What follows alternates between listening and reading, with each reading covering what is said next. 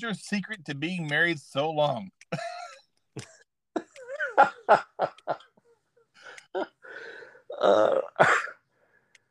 I think it is, I think there's a couple of things. Number one, I think that having a sense of humor and being able to laugh at some of the things that would otherwise get us real angry, and then work on them from that perspective rather than from the perspective of harsh words that we're saying.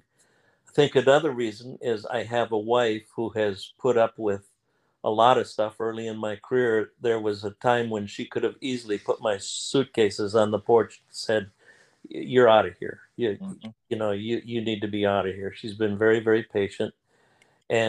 And then I think the third reason is that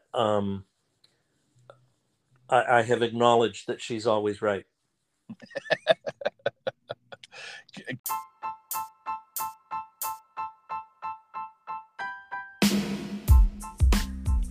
Hello, and welcome back to Chit and Chat, a podcast for encouraging one another. I'm your host, Jody Sheffield, and today I have another exciting guest, a comedian, a best-selling author, frequent radio and television guest, and one of the most sought-out, inspirational, and motivational speakers in the world, Ken Davis. His mixture of side-splitting humor and inspiration delights enriches audience of all ages. He has received a Dove Award for his unique brand of comedy and message. I'm so excited today to be having on Ken Davis. And sit back and relax. We'll make you laugh. We'll make you think. And our goal is to encourage somebody somewhere. Ladies and gentlemen, Mr. Ken Davis.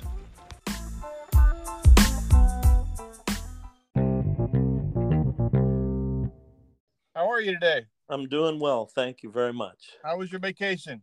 It was wonderful. It was supposed to rain the entire time. And it turned out that we had beautiful warm weather until the day we left, and then it dropped into the mid-50s. So we did good. That's Washington weather right there. Yeah. Well, ladies and gentlemen, this is my good friend. He's my friend now, Mr. Ken Davis. It is my honor to have him on the show. I love watching his videos. One of the videos I watched was called Fully Alive, and just what an inspirational the show or presentation. It's all the above, I think. It was so emotional. I love that one. Yeah, I enjoyed making that. That came as a result. Well, you know from watching it, that came as a result of seeing a picture of me 60 pounds overweight and unable to tie my shoes, let alone save the life of a little girl I was holding my little granddaughter's hand. Mm-hmm. And so I just decided that I had to make some changes, and it was amazing. Well, what year was that? Oh my goodness.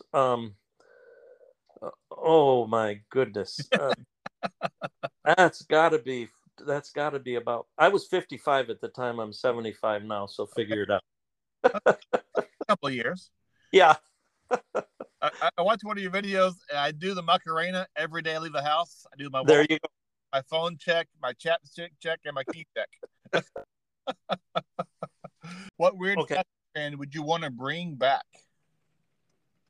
I would bring back bell-bottom pants because you're able to put on and take off your pants without taking your shoes off. That's what I would bring back. I was in the Navy during dungaree time, and that was, working with those was very difficult. But it's fun enough, though. I told somebody the other day, it's so funny being 75 years old. I told somebody the other day I had two pieces of good news. You know, it was Easter, so I said, the Lord is risen, and the second piece of good news is I didn't fall over putting my second foot in the underwear this morning. Oh, that's awesome. Hey, Comedian, what was the last comedy show you actually went to go see? You been to any comedy shows in a while? I haven't been for a while. The last one I went to see, I believe, was, if I could think of his name now. He had kind of a Australian accent, and he used to be on TV, and I cannot remember his name right now. He was fantastic, absolutely fantastic. Okay. Yeah. It may come to you during our conversation. Yeah, yeah.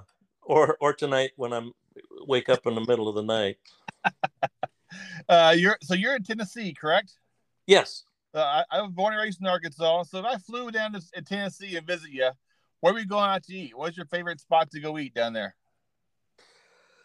Oh, my favorite spot to eat is, it's actually a little breakfast place called Walnut Hill. Oh, wow. And it stays open till noon, and they serve the kind of food that I still eat at noon. It's a taco, a egg taco. Okay. Scrambled egg taco with a special kind of spicings in it and sausage, and I really enjoy that. And there's some kind of topping they put on that's top secret that you can't. You know, I'm not in that level of security, so I don't know what. Gotcha. That does sound good. My wife's favorite meal is, she was born in Pascagoula, Mississippi, and we've been in Washington. She's been in Washington most all of her life. She loves making grits, eggs, toast, and bacon any time of the day. So she makes some really good grits. Yeah. You know, I'm from the North. Okay. And I don't want you to be offended by this, but I do not want you to even say the word grits in this whole podcast. What is a grit? Jeez. It's what you use to spackle the cracks in the bathroom between the tiles. It's just... okay. I am not a grit person. What person from history would you want to add to Mount Rushmore? Past, present, historical? Would Jesus go up there, you think, or somebody else? Who did you say?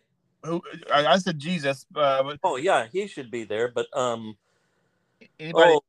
As an influential president, this is going to sound funny, but it would be a choice between one and two for me. Okay. It would either be Ronald Reagan or it would be Kennedy. One of those. Yeah, I am a Republican, but I appreciated what Ronald Reagan. I mean, what Kennedy did, and I also appreciated Ronald Reagan. When I was growing up, it was President Reagan's birthday, so I sent a birthday card. There you go. And Nancy. A picture of them with Lucky, so I was my favorite president of all time. Wow, that's great. Hey, what was your first job and where was it? This is a few years ago, isn't it? Yeah, oh yeah. You already know that, dude. My first job was when I was just out of high school, and it was on a sod farm. I ran a crew, actually. I was the leader of this crew, and we cut sod, rolled it, loaded it on trucks, and sent them away to be sold. Mm. And we did that all day long. And then we also had to keep the sod fields mowed and fertilized and all of that stuff. So, yeah, that was my very first job. And I actually enjoyed it. I really enjoyed it. What age was that? I probably was... 18 at the time. Okay. And last question, really, before we dive into some great conversation. Who inspired you to be who you are today? It was an English teacher. I believe this. You probably saw this on the movie that was made. But I had used a pretty bad word to try and get my classmates to laugh, because then they wouldn't beat me up, and that kind of was where my self-worth was loaded. And she made me stay after school. And my parents had to come and get me. And back then, you need to know, Jody, that when your parents came, they didn't bring a lawyer. They brought weapons of mass destruction. You know, yeah, belt sticks. Yeah, 2x4s with barbed wire wrapped around it, stuff like that. They always took the teacher's side. And it would take them about 40 minutes to get to school and then 40 minutes back. Mm. So while I was waiting, the teacher had to stay, too, because she was going to lecture me and tell me what the penalty was. I pulled my desk up to hers. Frances Peterson was her name. And when she finished correcting papers, she said, your parents are going to be here in a little while. Look at me. She said, look at me. And I looked at her and she said, Kenneth Alpheus Davis, that's my full name. Never spoken like that unless absolute disaster follows. Right. And then she said, you know, son, God has given you a gift and you're using it to destroy my class. She said, that ends now. On Monday, we're going to sign you up to go out for speech. You're going to enter humorous interpretation, and you're going to go out for speech. And, of course, being a smart aleck kid, I said, I'm not going out for speech. My friends are wearing letter jackets that have hockey sticks and footballs and those emblems all over their jacket. Yep. I will not walk around this school with a set of lips flapping off of my jacket. And she said, oh, yes, you will, because the alternative is unthinkable. When my parents got there, this beautiful, I mean, she was an older lady. When I say beautiful, her heart was just unbelievable. She said to my parents, I wanted you to be here. Kenneth is going out for speech, and I hope you'll support him in that. He has an unbelievable ability to communicate. Wow. And so she never disclosed what had gone on in class, and I never forgot it, and it was the beginning of a 50, 60-year career. Wow. Were you in contact with her for a while? Is she still living? Or? Oh, no. She passed away. I had a chance to do a show in California where she lived, and I found out that she was in the audience. She had notified me somehow that she was going to be at that program, and I had a chance to bring her up on stage and give her a dozen roses. Oh, wow. And she died shortly after that. But we need to be encouraging people all the time. We have no idea the effect that a couple of great words like that can have on a life. And that was really my concept for doing this podcast, is there was so much negativity going on. I'm like, how can I share some encouragement? And Chit and Chat was actually a coffee shop idea I had a number of years ago. Just I wanted a small place for coffee and to hang out and just chit and chat about life, and it never happened. So I bring it to a podcast. So that's kind of how Chit and Chat, the podcast, kind of came about. Oh, wow. Wow. That's great. And I like the whole idea of encouraging people. And you know, right now, we live in a society that tends to go the opposite direction. Mm, yep. You know, society that's kind of lost its sense of humor, that is quick to get on the internet and, you know, tear someone to shreds because they said something they disagree with. So I think it's a good thing that you're doing. Thank you. For those who don't know who Ken Davis is, would you mind sharing a brief bio about yourself? Married and you know, kids and etc. Yeah. I was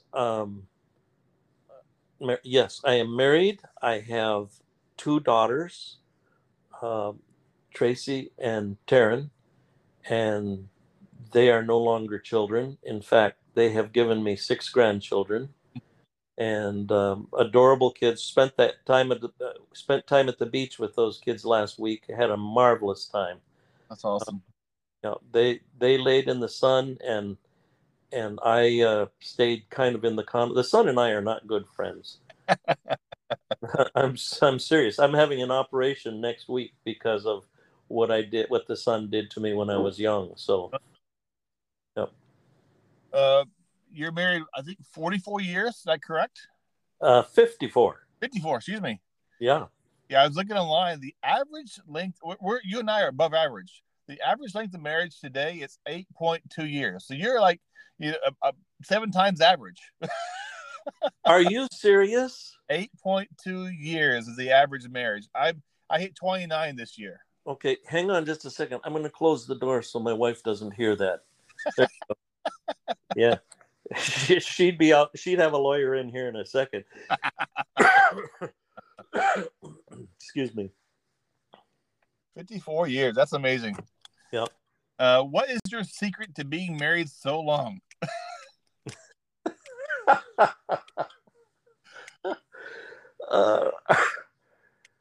I think there's a couple of things. Number one, I think that having a sense of humor and being able to laugh at some of the things that would otherwise get us real angry, and then work on them from that perspective rather than from the perspective of harsh words that we're saying. I think another reason is I have a wife who has put up with a lot of stuff early in my career. There was a time when she could have easily put my suitcases on the porch and said, "You're out of here. You need to be out of here." She's been very, very patient. And then I think the third reason is that I have acknowledged that she's always right. Can you share about the duck and donut at the stoplight? Yeah, that's the kind of thing I'm talking about. I like to sleep, and I believe that you ladies who are listening, I hope you'll understand and allow me to give you some instruction. Nighttime is not the time for conversation or conflict resolution, okay? It's for sleep. It is for sleep. And marriages last a lot longer when wives let their husbands sleep at night. So I was just about to sleep one night, and I heard my wife go, "Are you sleeping?" And so I turned and said, I was. "What is the problem?" She said, "I've been thinking." And I said to her, "Stop. Go to sleep. What's wrong with you?" And she said, "You don't share your feelings anymore." And we got into this thing, because I believe that men and women express their feelings different. We both have feelings, but men don't generally share their feelings in a way that women want them to share feelings. A woman will talk about that she felt this ache, and then it went up in her throat, and tears began to roll. And when a man's had a bad day and has bad feelings by how far the cat flies across the room.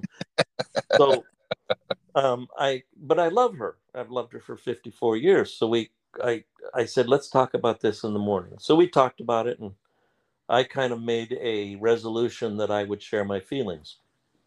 So about a week later, we were, because it takes about a week for enough to build up to share. But about a week later, we were down near Florida at an intersection, and I looked across the street at a place that sold food that I couldn't eat anymore. As you know, in the movie and in the book, I talk about the fact that I lost 65 pounds. And one of the ways I did that was I stayed out of this place. Right.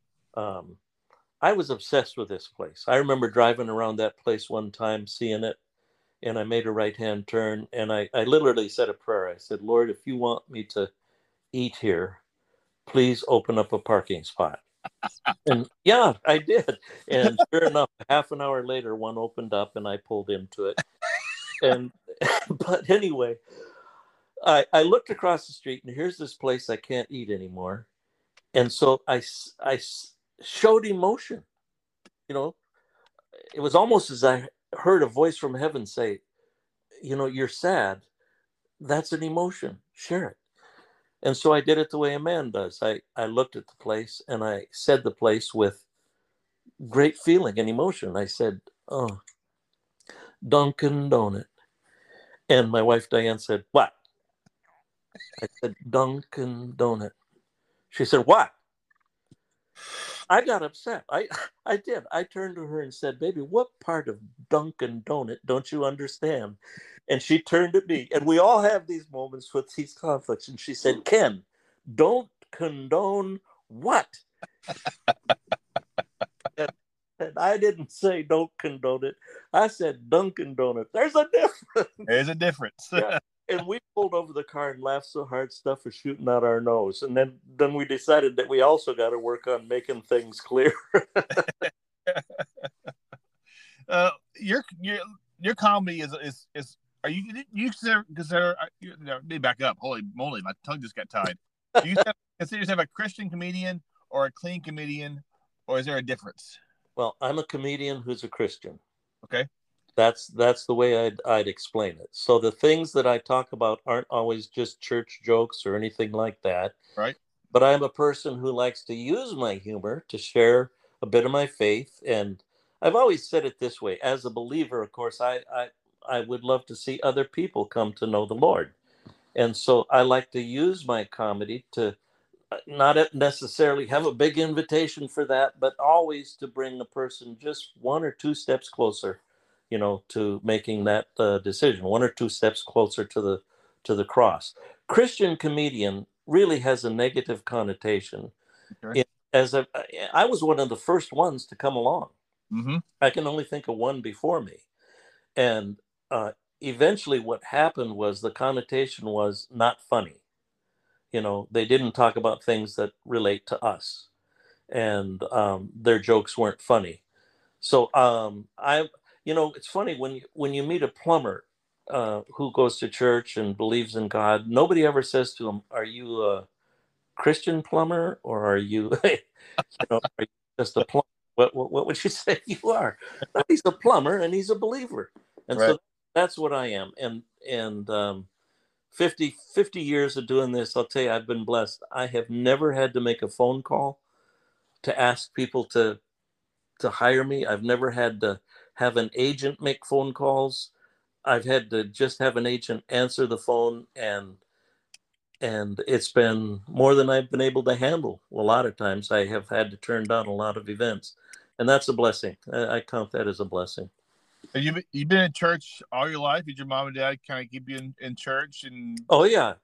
With a chain. Yeah, they kept me in there. They had chains on me. And yeah, all my life. If the doors opened, we were there.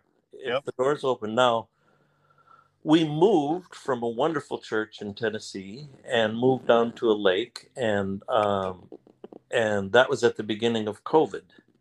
And so we have been here, and we are still searching for a church that is as good as the one we were in. It was amazing. The teaching was just unbelievable. Mm. While I was prepping to interview you, I watched a lot of your videos. I backtracked and saw the first one I saw was you with Chondra Pierce. It was she was kind of telling you that she was pregnant in the skit. Yeah, and I couldn't get it. I'm like, that's the first time I saw you. Yeah. And later, I just came across dinner conversations with you and Chondra and Mark Lowry. Yeah. Great concept. I love that concept. And you said something that really got me. You said, we live in a humorous society, and everyone's offended by everything. And I could not agree with you more. Yep. A humorless society. That's right. And it's gotten worse. It's gotten worse and worse and worse. Mm-hmm. Do you know many of my comedians who would not call themselves people of faith or anything, just regular club comedians, will not do colleges anymore? Wow. Because they get booed for the smallest little thing. Everything is offense. It's crazy. It is literally crazy. I'm glad that I've spoken to an audience that's a little more graceful than that. Right. You did Dry Bar Comedy too for a little while, didn't you? I did one. Yeah, I did one. I'd like to do another one. That was really fun. That was the last time I was on an airplane without a mask. The next time will be the next time I'm on an airplane without a mask, according to the news. But yeah, we rode there, and it was that was just a blast. I've had a few comedians on. You're my fifth comedian I've had on. I've had Bob Smiley and Drew Barth, who is also on Dry Bar Comedy. He's a local comedian, and Carrie Pomeroli. I love getting stories from comedians, how they got started in life, and you're watching your stuff and about driving your kids in the car. I had four kids. They're adults now, and my dad said it when I was a kid. Do you want me to come back there on the highway doing? Oh yeah. I have said that many times myself. Yeah, and I did a. You know, it's interesting. You talk about people not having a sense of humor. Mm-hmm. I told the story of driving to church, you know, with kids that are basically demon possessed from the time they woke up in the morning, and fighting in the back seat like mortal enemies, and how I would reach back there to try and stop them. And a lady wrote me a letter, and she said, You call yourself a Christian, she said. By the way, for your listeners, anybody that starts a letter like that, don't read it. It's not going to be a good letter. Mm-hmm. 4 pages. The end page, she said, instead of making us laugh, which I did, instead of us telling about the Lord, which I did, she said, you encouraged us to abuse our children. Can you believe that? Wow. I'm going to tell you, that put me in the dumps. Mm. I get thousands and thousands of letters and emails and messages, people whose lives have been saved, who were going to commit suicide. I get this one letter, and I obsessed over that for weeks. Wow. And decided never to tell that story again, ever. And I was standing in front of an audience, and about halfway through the show, I couldn't remember what the next story was. And that story was sitting on my shoulder going, tell me, tell me. And so I decided to tell it one more time. Before I finished the story, it's a true story. Before I finished the story, I saw an elderly man walking up to the front. He stood at the edge of the stage until I finished, and then he walked over to me, poked me in the chest, and said, when you were talking about swinging your arm at those children in the back seat, he said, God taught me a lesson about that a long time ago. And I froze. I just froze. Uh-oh. I said, what? I didn't know what to say. I just said, what did he teach you? And that little old guy got a glimmer in his eye, and he leaned forward and whispered in my ear, God taught me that a touch on the brakes brings them right into play. And my question to my audience is this. If you were to go on a cruise and you could only go with one other person, who would you go with? The 4-page letter writer or a little old guy with a twinkle in his eye? Yep. So true. So true. Yep. On your special Fully Alive, I love your opening dialogue as you're flying down those mountains at 50 miles an hour? 40. Oh, goodness, that was so fun to watch. Yeah, we were going down that mountain. All of the kids were on sleds. We had a home at that time in the mountains, and that was about a mile-long run. And by the time you got halfway down, I'm telling you, you were flying. And I passed up all the kids and then shifted my weight and smashed into the snow. But it was great. It was a defining moment for me because I thought, how many people get to experience this? Mm-hmm. And then I thought, how come my life isn't like this? I realize it can't be a thrill a minute every day, but how come I can't feel the life that I feel now with my, my drawers full of snow and my face freezing and my hands freezing and hearing the sound of little kids now passing me up yelling, we won. Just amazing. Yeah. You shared some amazing airport stories. I'll tell you a brief one and we'll get to a couple of yours. We flew from Seattle to Little Rock and we're coming back home to see our parents, and my TSA guys go into my son's suitcase several times. I'm like, what's in your suitcase, dude? Toys. All right. So back and forth. There are more TSA guys are coming. And I'm like, oh boy, what'd he do? They found out it was a Star Wars X-Wing ship and they thought it was a gun. Oh my goodness. That's a couple of great ones as well, right? oh, yes. Yeah.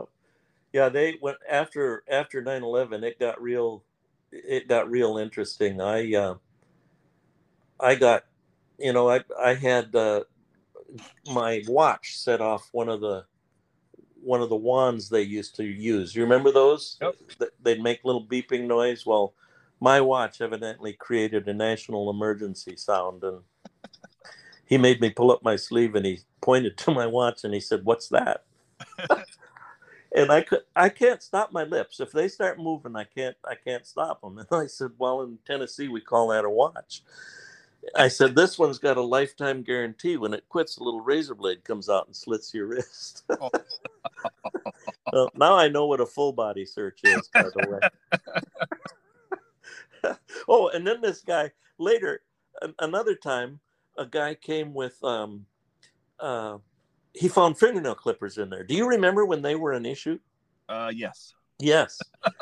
And he said, what are these? And I started to think, these people have never seen stuff like watches and fingernail clippers, but I didn't say anything. I just said, sir, fingernail clippers. That's we call them in Tennessee, fingernail clippers. He said, what are you planning to do with them? And again, I should have kept my mouth shut, but I said, I thought maybe after the airplane took off, I could, you know, make my way through the fuselage with them. Oh, I saw the look on his face, man, and I just found a room and got naked by myself. I knew they'd send somebody in, experience that full body search again. Things you don't see at an airport. Yes, that's right. And a sense of humor. There's where you do not practice a sense of humor. Trust me. Yeah. I don't want to start your comedian career in the airport. That's probably you and I have a lot in common. I have four kids. I walked my oldest daughter down the aisle a number of years ago, and when she was about one or two, I was rocking her, and my wife comes in and checks on me, and I'm crying. She says, "Why are you crying for?" I just saw her entire life flash in my eyes when she was little, and she graduated, and she married. Yep. Oh my goodness! And believe it or not, our kids are grown and with their kids. It's crazy. Yeah. My oldest child now is, I think, 47, mm-hmm. and it's just beyond belief for me. Just crazy. My oldest grandchild is going on 23. Wow! So it's an amazing time. During your career, did you receive a lot of encouragement from people? You mentioned earlier that you help people, your words, that God has given you the gift. You may help folks in suicide. And did people give you encouragement that your words and what God's doing through you is helping them in their challenge? Oh, yeah. Yeah, like I said, thousands. I mean, by the thousands, I still get, because of Facebook, there's people that come out of the woodwork that 20, 30, 40 years ago were in some meeting, and they tell me now that they have reconnected about what happened in that meeting. I also got tons of encouragement from, people that weren't considered audience, my peers. Mm-hmm. Just tons of encouragement from my peers. It was all along the way that has been the case. The kind of thing that I talked about with the letter, I can probably count on one hand the time that I've received that kind of discouraging words, which also, by the way, discouraging words affect people for a long time, mm-hmm. and can change lives. Mm-hmm. I had a lady tell me once, and I shared it with a friend, and he got a bunch of guys together that sat with me and helped me undo what she had said. But she came up to me afterwards and she said, God doesn't need your silliness. Mm-hmm. Just stop it. He doesn't need your jokes and your laughter. And that's interesting. It's just, they told me, my friends told me, she worships a different God. Mm-hmm. Because he'll use everything you got. When in your career did you really hit you that God, this was God's plan for you to be in this ministry, to share your heart and share encouragement and share life with others? Well, I think it was when I decided instead of to do the ministry was to do nightclubs. Mm-hmm. And I started to do nightclubs and was very successful, comedy clubs. And I got to be real good friends with the owners of these clubs, and they liked me because it was different than some of the things that they were hearing, from the other comedians, and it would draw people that wouldn't usually come. And one time I was walking out, and that time I got to tell you this story. That time I had received a standing ovation in the nightclub, and the owner came up after I was done, and he said, "I've owned this nightclub for X number of years." He said, "People clap, they applaud, but this is the only standing ovation I've ever heard." And he said, I wish I could use the exact words he used, but he said, and he didn't have to use any foul language. That isn't the words he used, but that's what he was saying. Mm-hmm. And then he went on to say, isn't that blankety blank wonderful? Isn't that blank? This is one of the most blankety blank nights I've ever heard in my life. And I loved the fact that we were friends. He knew what I stood for, but I thought it was kind of interesting that he applauded me for not using them. And then he used all the ones that I possibly could have used. But then I walked out of that place after that marvelous evening. Sitting on the front steps was one of the girls that was serving drinks and stuff to the people. And she was crying. And I said, what's wrong? And she said, I didn't get any tips. I got stiffed and nobody tipped me. I can't get home. So I got enough money for her to get a taxi, and we called a taxi, and I waited till she was on her way home. And as I was driving home, I realized I want to do something that allows me to touch people's lives, mm-hmm. not only just to encourage them, but also to let them know about the kind of encouragement and love and hope that lasts forever. Mm-hmm. And that was the turning point. I still went there sometimes. I still did shows there sometimes. But I knew that my aim, my real aim, was to be able to tell people about the good news of God's love and to be able to impact lives. And I just watched Fully Alive a few days ago, and I watched it a few years ago, but watching it again last week or so, my eyes watered. I'm like, and I saw things in very different perspectives than I have in my watching it earlier. And my eyes watered, and I'm like, man, this is impacting. And how? What does Fully Alive mean to you? It means being everything that God created you to be. It means physically, mentally, socially, and spiritually, never settling for second best. Continually seeking excellence in all of those areas of your life. You know, people have separated those things, but I'm going to tell you, when I weighed 250 some pounds or whatever it was, I was unable to do some things that God probably wanted me to do. Mm-hmm. I couldn't tie my shoes. You know, there was a picture of me holding hands with my little granddaughter who later got lost in the mountains, and if she had been 100 yards out in the surf, I couldn't have saved her. Mm-hmm. And that picture was the inspiration for me to start there. And I started there, and it's so interesting how those aspects, physical, mental, social, and spiritual, are tied together in our lives. Because when I began to get well physically, it touched every other of those areas in my life, every single one of them. Wow. You shared the story about getting ready for your triathlon, about a fossil of a man who passed you. Can you share about that a little bit? Oh, yeah. He was a fossil. That guy was old, man. Yeah. He was. That was an old guy. He was. It was like watching a skeleton ride by. But anyway, I could hear him. I was riding up this hill. And there's a lot of story that surrounds this that's on a video, but I was riding up this hill. It was one of the first times I'd made it up the hill without stopping. And I heard behind me this sound. And I turned and looked, and here comes this old guy. And as I turned to look, he came up beside me, turned and smiled. And he said, live. Live, never stop. I do this to live.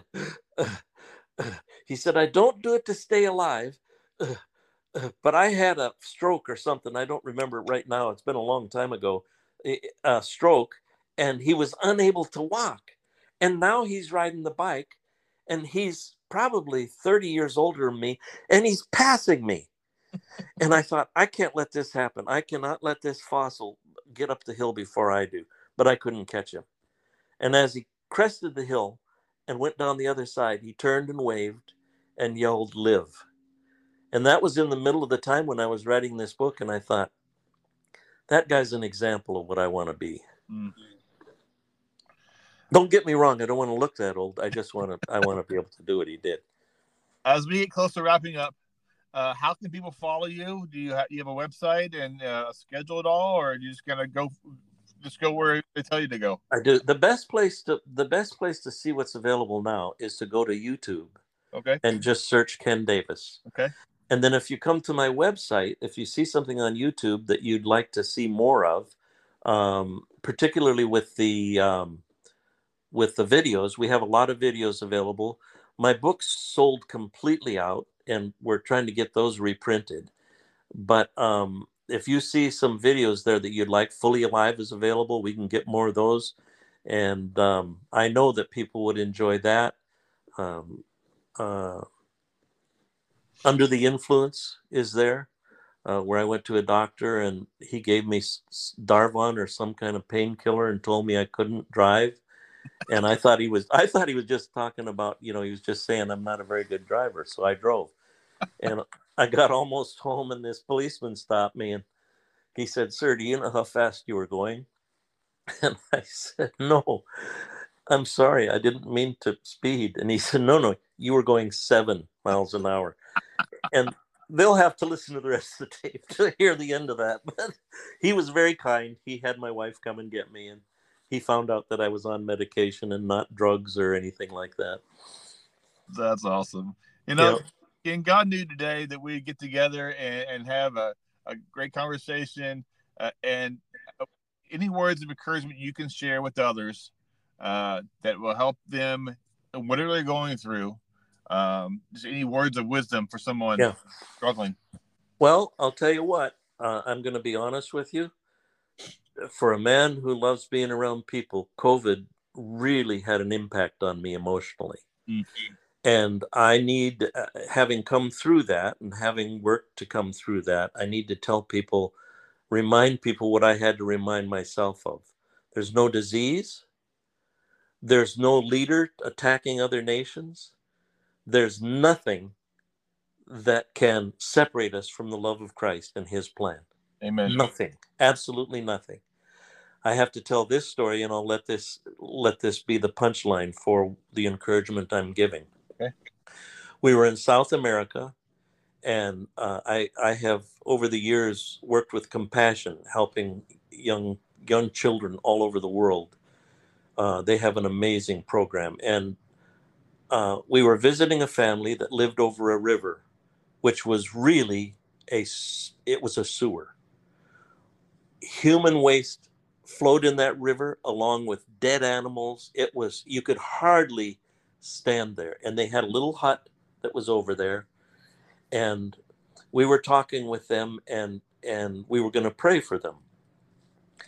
And we were asking what she wanted us to pray for. And in the process of asking her that, we said, we know that there's some political things going on here, and that there may be a new leader who is not as, not the best leader for this country. What are you going to do if he gets elected? And this woman who's living in abject poverty over a stinking river, raising 2 little daughters by herself, in a shed that has a grass roof that when it rains, there's only one spot in the shed that doesn't get rained on, looked at us and through a translator said, "We don't put our faith in politicians. Yep. Our faith is in Jesus." And I walked away from there going, that's what I want to be like. Powerful. If you're ever in Washington State, I'd love to have coffee with you. I don't know what your schedule is, but if you're over here, I'd love to sit down and do a face-to-face. And I want to thank you so much for taking time out of your busy schedule. And may God bless you and your family. And just thank you for your impact you're having on communities, towns, families. And thank you so much for taking time out to have you on my podcast. Thank you, sir. You are very, very welcome, and I will send you an invoice as to where you can send the money I need for this. I will talk to the wife. Okay, then I won't expect anything. Bless you, man. I'll give you prayers, and may God bless you, thank you for all you do. Thank you very much. God bless. Bye-bye.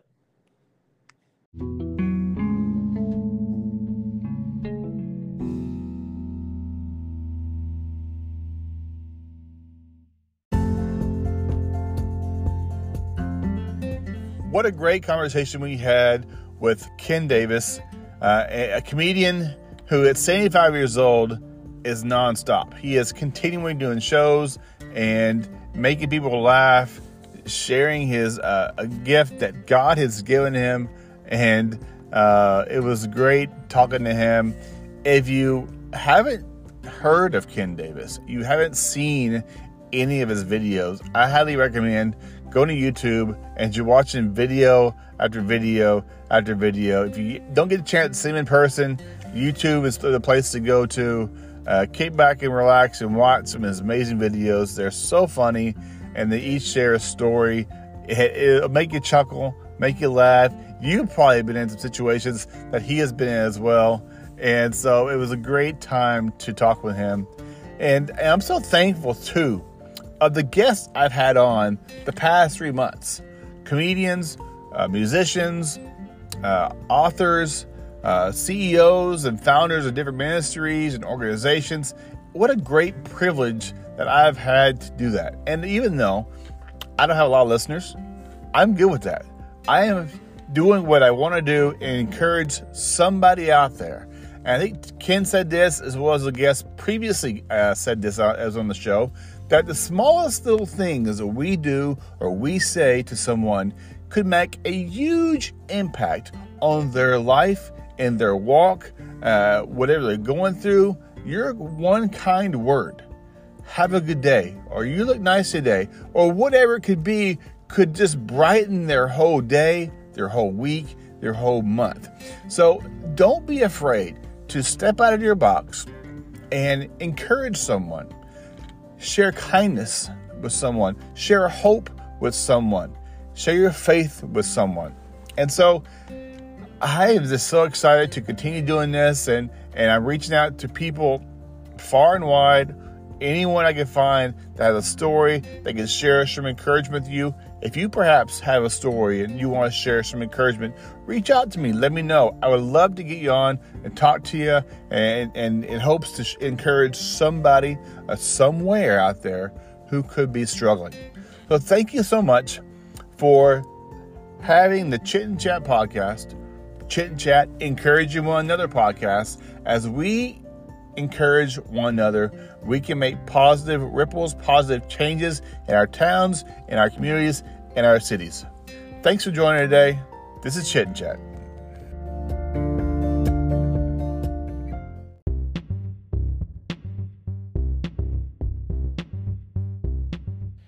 This episode of Chit and Chat was brought to you by Veteran Roasters Coffee. Each purchase of Veteran Roasters Coffee helps employ one of tens of thousands of U.S. military veterans who have found hardship and difficulty upon transitioning home from service. They promise you the best beans from the best veteran-owned coffee company. Veterans helping veterans, one cup at a time.